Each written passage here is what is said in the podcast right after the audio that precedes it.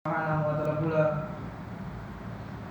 pada malam hari ini kami menggantikan Al Ustaz Mujahid Allah taala yang beliau sedang ada safar ya perjalanan sehingga tidak bisa mengajar ya.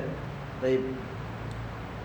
Untuk mengisi kosongan ikhwan barakallahu fikum kembali kita akan membahas pelajaran kita yaitu Syarah Usul Sittah 6 yang ditulis oleh Syekh Muhammad At-Tamimi rahimahullahu taala. Maka pada pertemuan yang telah lalu kita sampai pada perkataan sahabat yang mulia yaitu Abdullah bin Abbas radhiyallahu taala anhu. Kata beliau, dahulu di zaman beliau banyak ahli, nah banyak ya ulama, ya. Di zaman beliau banyak ulama. Nah, dan sedikit orang yang ahlul pidato. Tapi kata Ibnu Abbas radhiyallahu taala anhu, ya. Sekarang ahli pidatonya banyak, ulamanya sedikit. Ini di zaman siapa Di zaman para salaf. Di zaman akhir para sahabat Nabi sallallahu alaihi wasallam. Ibnu Abbas radhiyallahu taala anhu beliau sudah berbicara seperti itu.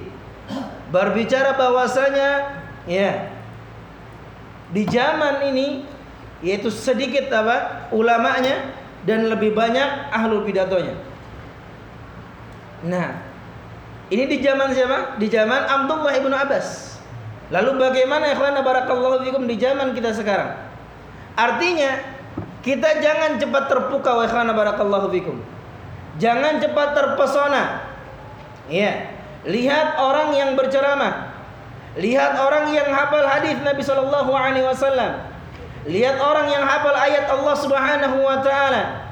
Kelihatannya menguasai materi. Bisa menguasai forum. Terserah dia. Madaunya mau dibawa ke mana?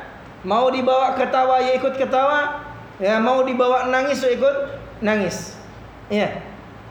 Kalau seorang penuntut ilmu, ikhwana barakallahu fikum, dia tidak akan terpesona dengan ini. Kalau orang-orang awam, ini yang mereka lihat. Tetapi seorang penuntut ilmu melihat pada apa yang disampaikannya. Ini seorang penuntut ilmu yang sejati. Iya. Dia itu bukan hanya melihat apa bagaimana bagusnya retorika seseorang menyampaikan, tapi dia melihat apa yang disampaikan oleh penceramah tersebut.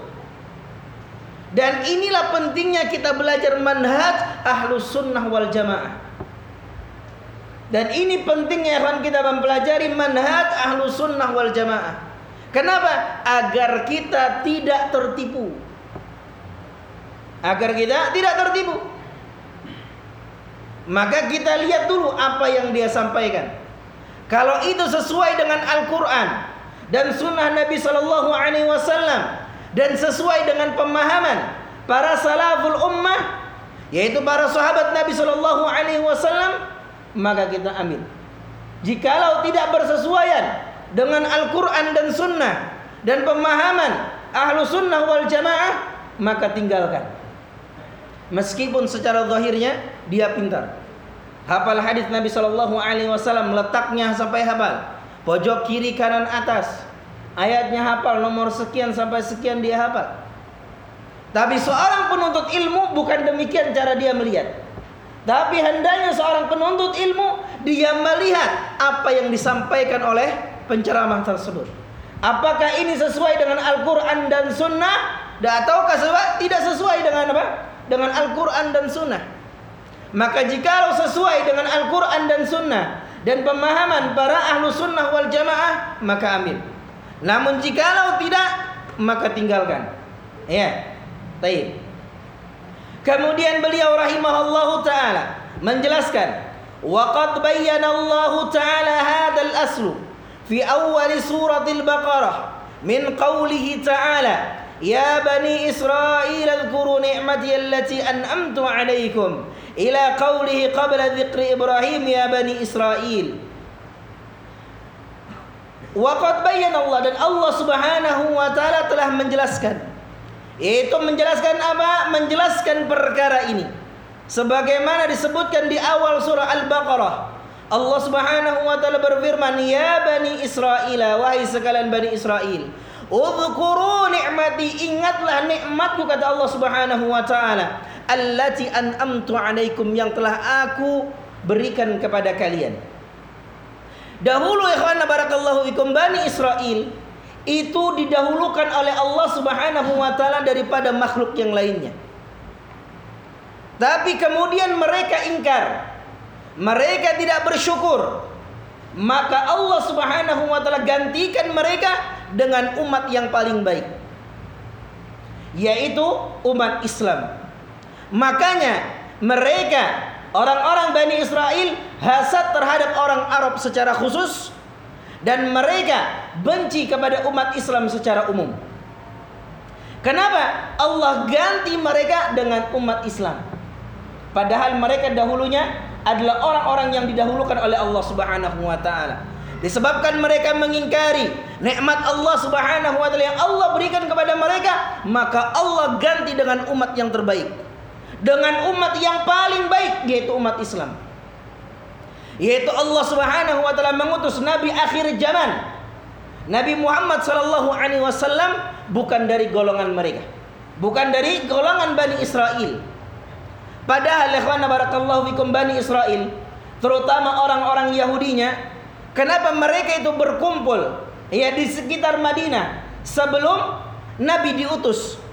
Sebelum Nabi kita diutus. Karena ikhwan barakallahu fikum pada keyakinan mereka bahwa Nabi akhir zaman akan datang ke negeri Madinah. Itu keyakinan mereka. Sehingga sebelum Nabi diutus mereka sudah berkumpul di sekitar di sekitar Madinah. Ya, karena keyakinan mereka memang Nabi akhir zaman itu muncul di negeri Madinah. Mereka baca di dalam Taurat yang Allah turunkan kepada mereka. Tetapi mereka tidak menyangka. Mereka tidak menyangka ternyata Nabi akhir zaman itu nabi terbaik itu ternyata bukan dari kalangan mereka. Iya, bukan dari bangsa mereka. Namun mereka yakin inilah nabi yang mereka tunggu-tunggu. Mereka yakin ya, bahwasanya inilah nabi ini memang nabi, gitu loh. Sebagaimana Allah Subhanahu wa taala menyebutkan dalam Al-Qur'an, ya'rifunahu kama ya'rifuna abna'ahum. Mereka orang-orang Yahudi itu mengenal Nabi Muhammad sebagaimana mereka mengenal anak-anak mereka. Ya, kalau paribasanya ada tompelnya di sini namanya bapak, ya kan pasti tahu ini anak saya. Nah, ya'rifunahu kama ya'rifuna abna'ahum. Mereka mengetahui Nabi sebagaimana mereka mengetahui anak-anak mereka. Luar biasa ya kan pengenalan mereka kepada Nabi Muhammad sallallahu alaihi wasallam. Inilah nabi yang selama ini mereka tunggu-tunggu. Tapi tatkala mereka melihat kenyataannya, nabi yang mereka tunggu-tunggu ini bukan dari bangsa mereka, melainkan dari bangsa Arab. Bangsa yang memang ya kastanya rendah di mata mereka. Maka ikhwan barakallahu fikum mereka bilang bukan dia yang kami tunggu. Ada lagi nabi akhir zaman. Ada lagi yang lainnya selain siapa? Nabi Muhammad sallallahu alaihi wasallam. Tapi ikhwan barakallahu fikum tidak ada lagi karena nabi kita adalah nabi akhir zaman. Mereka sudah tahu ini kan. Yang mereka tunggu-tunggu itu ternyata ikhwan sampai kiamat pun tidak akan ada lagi. Ya, padahal mereka paham ini nabi akhir zaman. Tapi disebabkan apa? Disebabkan mereka sombong, mengingkari nikmat Allah Subhanahu wa taala. Dikarenakan apa? Kata Allah Subhanahu wa taala hasadan min indi anfusihim disebabkan mereka hasad pada diri-diri mereka. Iya, hasad pada diri diri mereka. Kenapa kok Nabi akhir zaman ini diturunkan kepada orang-orang Arab yang jahil, buta tuli, ya, tidak bisa menulis, tidak bisa baca. Nah, kenapa enggak dari golongan kami? Mereka hasad. Jadi awalnya mereka dimuliakan oleh Allah Subhanahu wa taala. Namun mereka menolak kebenaran. Tatkala mereka menolak kebenaran, Allah cabut kemuliaan itu dari mereka. Allah cabut kemuliaan tersebut dari mereka. Maka ikhwana barakallahu fikum ayat ini berbicara tentang peringatan Allah kepada mereka. Apa yang Allah peringatkan kepada mereka yaitu nikmat Allah Subhanahu wa taala yang Allah berikan kepada mereka. Ya, nikmat yang Allah Subhanahu wa taala berikan kepada mereka. Sebagaimana Allah Subhanahu wa taala berfirman, "Ya bani Israil, dzkuru ni'mati allati an'amtu 'alaikum wa anni faddaltukum 'alal 'alamin." Kata Allah Subhanahu wa taala, "Wahai bani Israel, dzkuru ni'mati 'alaikum." Ingatlah nikmatku allati an'amtu 'alaikum yang telah aku anugerahkan kepada kalian. Wa anni dan aku faddaltukum telah memuliakan kalian alal alamina daripada makhluk yang lainnya. Apa maksud nikmat di dalam ayat ini, ya Maksudnya di sini adalah nikmat ilmu. Nikmat ilmu. Allah turunkan kepada mereka kitabnya. Allah utus pada mereka rasul-rasulnya untuk menyampaikan ilmu. Maka ayat ini akan menjelaskan kepada kita ilmu itu apa yang datang dari Allah Subhanahu wa taala. Ya, ilmu itu adalah apa yang datang dari Allah Subhanahu wa taala. Apa yang datang dari Allah? Di mana dia berada? Yaitu di dalam Al-Quran dan Sunnah Nabi Sallallahu Alaihi Wasallam dan sesuai dengan pemahaman ahlu sunnah wal jamaah itu namanya ilmu ya. Itu namanya ilmu. Jadi ayat ini menjelaskan kepada kita nikmat besar yang pernah Allah berikan kepada Bani Israel yaitu adalah nikmat ilmu. Begitupun kepada umat Islam nikmat besar yang Allah berikan yaitu berupa nikmat ilmu. Nikmat ilmu tentang hidayah nikmat ilmu tentang kebenaran, ilmu tentang kebaikan, ilmu untuk bisa membedakan mana yang benar dan mana yang salah. Maka ikhwan barakallahu fikum inilah nikmat ilmu yang Allah berikan kepada kita yang harus senantiasa kita syukuri. Dan harus kita lebih giat lagi di dalam mempelajari agama Allah Subhanahu wa taala. Dan Rasul sallallahu alaihi wasallam telah menghabarkan kepada kita banyak sekali hadis-hadis di samping ayat-ayat Al-Qur'an yang begitu banyak yang menjelaskan tentang ilmu dan kemuliaannya serta keutamaan ilmu. Makanya Syekh rahimahullah beliau berkata, qala rahimahullah wa yaziduhu wuduhan masarrahat bi sunnah. Maka akan semakin bertambah jelas perkara ini masarrahat bi as-sunnah setelah dijelaskan oleh as-sunnah bahwa kan ilmu itu adalah agama. Agama itu berdasarkan Al-Quran dan sunnah. Dan wajib bagi kita mempelajarinya. Banyak sekali ya dalil-dalil dari as-sunnah yang menjelaskan tentang itu. Menjelaskan tentang keharusan berpegang teguh dengan Al-Quran dan Sunnah Nabi Shallallahu Alaihi Wasallam serta mempelajarinya. Di antaranya hadis yang bisa kita katakan ini adalah hadis terbaik. Seandainya satu hadis ini saja yang kita ketahui, ya, maka sudah cukup bagi kita untuk memberi motivasi kita dalam menuntut ilmu agama bahkan menjadi cambuk bagi kita agar kita lebih bersemangat di dalam mempelajari agama Allah Subhanahu wa taala. Hadis apa itu, ya, Hadis yang sering kita baca. Ya, hadis yang sering kita baca. Bahkan terkadang ada di setiap ya membuka pelajaran anak sering ingatkan hadis-hadis ini ya, Anak sering bacakan hadis ini. Hadis yang sahih Hadis yang diriwayatkan oleh Al-Imam Al-Bukhari dan juga Imam Muslim. Dari sahabat Muawiyah radhiyallahu taala anhuma bahwasanya Nabi sallallahu alaihi wasallam beliau bersabda, "Man yuridillahu bihi khairan yufaqihu fid din." Barang siapa yang Allah Subhanahu wa taala kehendaki kebaikan kepada dirinya, yufaqihu fid din, Allah pahamkan dia terhadap perkara agamanya. Dalam riwayat lain ada tambahan, innamal ilmu bitta'allum. Ilmu itu hanya didapat dengan belajar. Ilmu itu didapat hanya dengan belajar. Wal fiqhu at-tafaqquh dan pemahaman terhadap agama hanyalah didapat dengan mempelajari agama Allah Subhanahu wa taala. Jadi ikhwanana barakallahu fikum. Hadis ini menghabarkan kepada kita apabila Allah menghendaki pada diri seorang hamba apa yang Allah Subhanahu wa taala anugerahkan kepadanya yaitu ilmu ya jikalau Allah Subhanahu wa taala menghendaki kebaikan kepada seorang hamba maka Allah akan anugerahkan kepada hamba tersebut berupa ilmu bukan jabatan bukan harta yang melimpah sebagai tanda Allah menghendaki kebaikan kepada diri antum. Bukan itu ikhwana barakallahu fikum. Tetapi Allah akan menganugerahkan ilmu kepada hambanya. Tatkala Allah subhanahu wa ta'ala menghendaki kebaikan kepada diri kita. Bukan harta, ya bukan jabatan, pangkat dan lain sebagainya. Tapi tanda kebaikan bagi seorang hamba yaitu Allah pahamkan dia terhadap perkara agamanya. Maka hadis ini akhwana barakallahu fikum menunjukkan kepada kita baik buruknya seseorang di sisi Allah bergantung dengan pemahamannya pada perkara agamanya.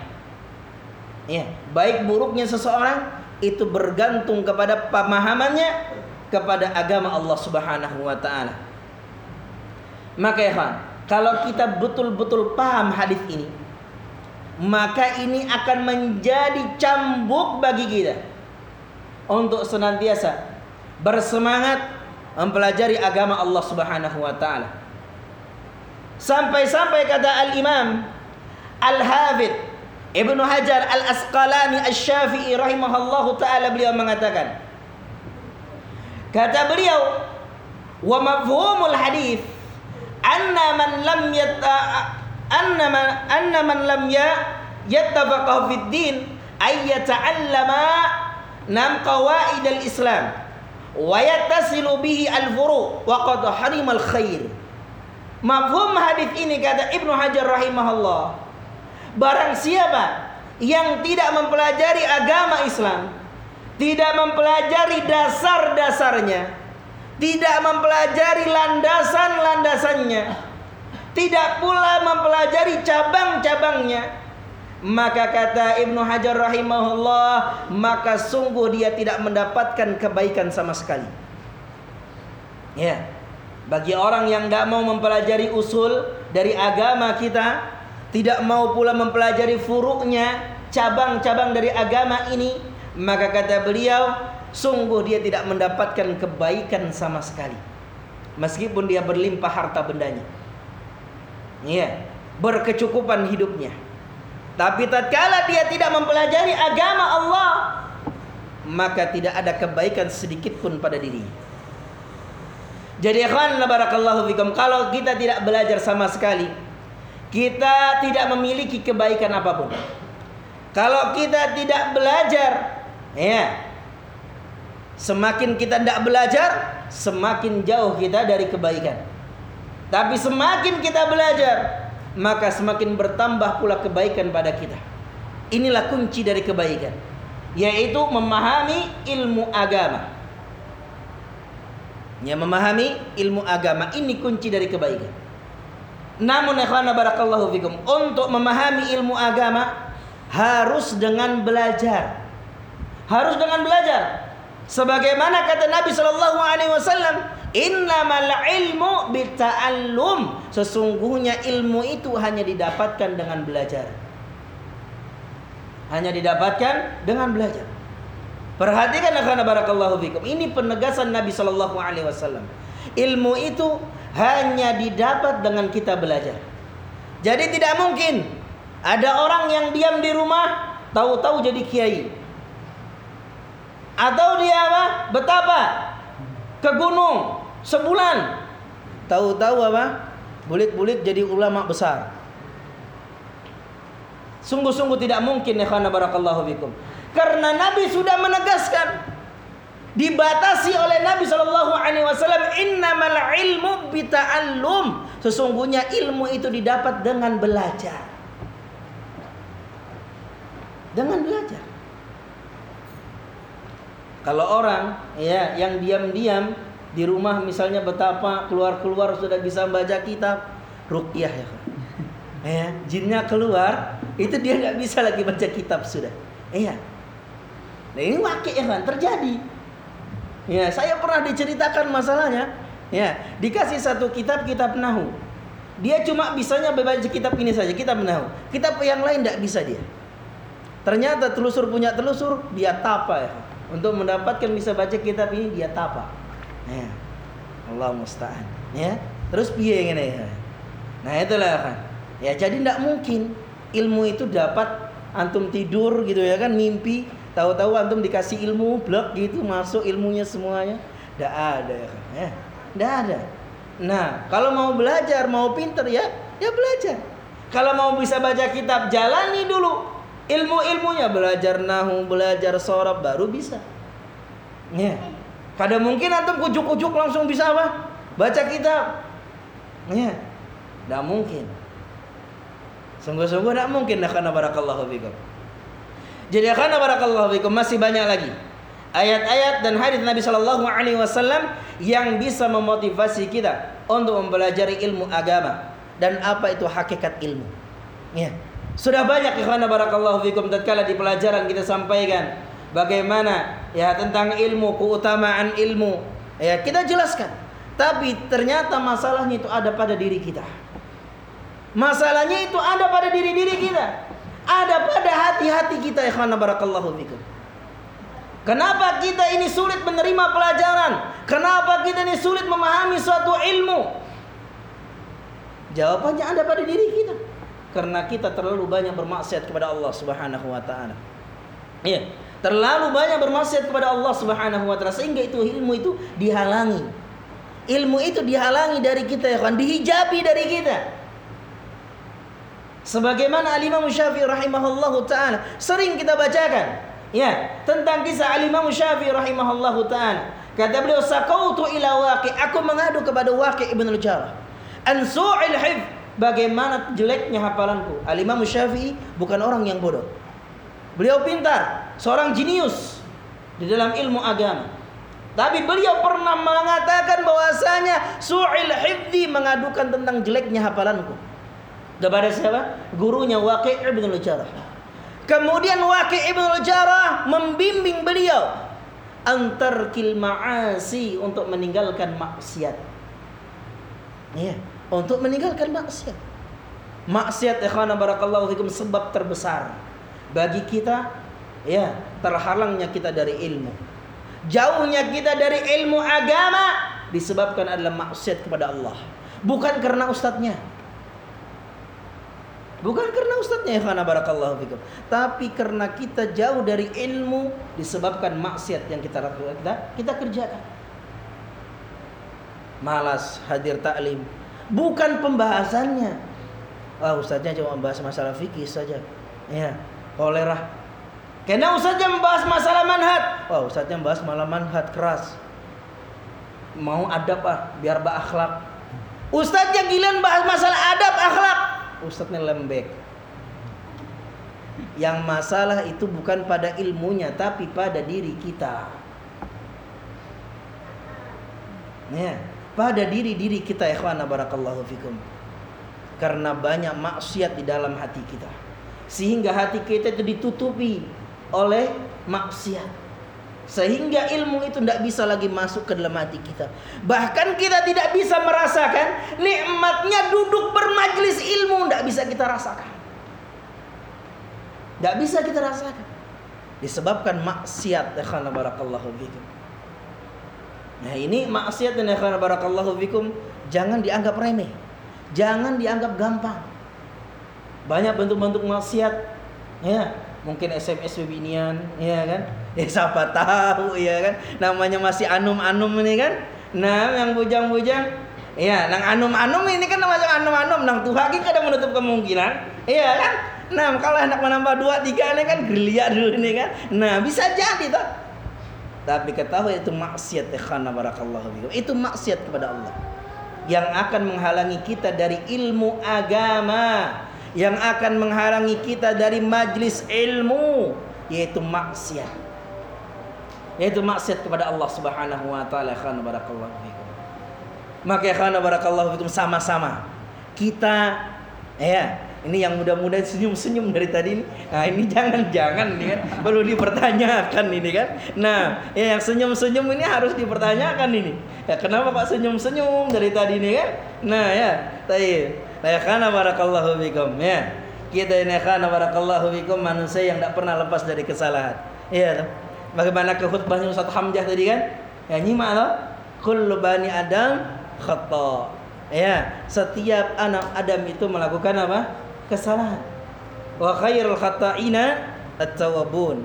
Dan sebaik-baik orang yang melakukan kesalahan, mereka itulah orang-orang yang bertaubat kepada Allah Subhanahu wa taala. Kalau kita melakukan kesalahan, khilaf, ya, tapi jangan kok khilaf terus ya kan. Nah, khilaf Ustaz, tapi besok SMS lagi. Ya, khilaf, khilaf terus. Ya, khilaf kok terus. Itu nyaman namanya, ya kan? Nah, ya bukan khilaf tapi nyaman. Ya, ya karena barakallahu fikum. Hendaknya kita senantiasa berusaha. Ya, kita yang berada di hadapan juga kita senantiasa berusaha untuk menjaga ya karena barakallahu fikum dari maksiat kepada Allah Subhanahu wa taala. Karena kita sudah dikatakan Nabi, kullu bani Adam khata. Seluruh anak Adam mau kiai, mau ustadz, mau tuan guru, mau ulama besar sekalipun dia masuk-masuk masuk bani bani bani ada mau jin sekali kecualinya keluar daripada dua per dua ini. Keluar dari jin dan manusia ini. Nah, baru mungkin bisa. Selama dia masuk dari kullu kullun ya lama lalabat kullun ini umum mencakup seluruhnya mau kiai mau ustadz mau siapa saja masih sangat kemungkinan dia melakukan kesalahan jadi karena barakallahu fikum ustadz kiai itu kada maksum kada lepas dari dosa ya Jangan dikultuskan. Ya, pokoknya guru saya tidak pernah salah. Pokoknya bujur. Apa yang disampaikannya adalah suatu kebenaran, walaupun bertentangan dengan hadis Nabi Shallallahu Alaihi Wasallam dengan firman Allah. Allah musta'an. Ya, inilah kan kenapa seperti itu? Karena mereka tidak belajar akidah. Karena mereka tidak mempelajari usul dari usul-usul agama. Prinsip dari prinsip-prinsip agama. Maka ikhwan inilah pentingnya kenapa kita belajar usul ini. Ikhwan. Belajar prinsip dari ahlu sunnah wal jamaah biar kita paham. Selama antum ngaji di tempat lain mungkin ya lintas manhaj, ya. Pernah ndak antum diajarkan perkara akidah? Saya tanya. Pernah apa tidak? Bagi yang pernah ikut manhaj macam-macam ini, pernahkah antum diajarkan akidah oleh mereka? Jawabannya tidak akan pernah antum dapatkan mereka mempelajari akidah. Kenapa ya kan? Karena antum kalau belajar akidah kalau antum belajar manhaj ahlu sunnah wal jamaah, niscaya antum akan meninggalkan mereka. Karena ini adalah kebenaran. Ya. Antum paham? Kenapa antum nggak pernah diajarkan akidah? Kenapa antum nggak pernah diajarkan manhaj? Kalau antum diajarkan akidah manhaj, kada tuh pakai buahnya itu sudah. Itu ya barakallahu fikum. Jadi diajarkan mereka bagaimana membentuk hati, bagaimana? Nah, supaya berbagi. Itu tuh bagaimana membahas cinta. Ah, ngono tuh. Iku penggaweane sih. Iku penggaweane membikin umat tuh goblok. Ngono lah, Pak. Membikin umat itu jahil. Itu ya kan kenyataan ini. Anak berbicara ini fakta. Anak berani tak ini ber berani saya. Omongan saya bisa di Coba kita tanyakan kepada mereka, pernahkah antum diajarkan akidah oleh mereka? Tidak akan antum dapatkan. Sedikit pun tidak antum dapatkan ya karena barakallahu Karena prinsip ahlu sunnah wal jamaah pasti berselisihan dengan manhaj mereka. Ya, itu perlu dipahami, perlu digarisbawahi. Makanya di sini ya usul yang ketiga ini, usul yang ke yang keempat ini adalah usul yang sangat paten bukan kaleng-kaleng ini ya. Ini paten ini ya. Benar-benar paten ini. Ya. Karena dengan ini kawan kita akan mengetahui yang mana yang benar, yang mana yang salah. Yang mana yang ulama, yang mana yang tidak. Kita akan mengetahui kalau ini diajarkan Aduh, kada terpakai lagi sudah. Masalah mah mereka itu habis sudah. Nah, makanya kan nanti akan dibahas pada kaidah yang kelima, akan dibahas lagi. Ya, kaidah yang kelima. Orang yang ibaratnya menyampaikan ilmu, ya, menyampaikan kebenaran, mereka ponis sebagai orang yang zindik, sebagai orang yang sesat, pemecah pemecah belah umat. Ini akan nanti akan kita bahas. Makanya ini usul kita ini kan pasti menyelisih kaidah mereka. Itu udah kaidahnya sudah. Bisa dipahami ya kak ya? Tapi insyaallah besok kita akan lanjut ya. Tapi insyaallah besok kita akan lanjut insyaallah. Ustaz Hamzah masih besok masih safar.